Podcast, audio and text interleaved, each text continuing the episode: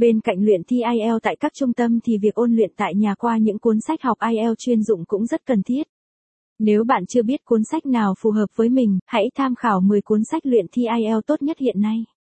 1. The Official Cambridge Guide to IELTS sách học IELTS cho người mới 2.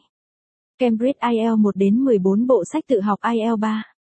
Academic Writing for IELTS học IELTS tại nhà 4. English Grammar in yêu ngữ Pháp cho IELTS 5. English Collocation in yêu học IELTS cho người mới 6.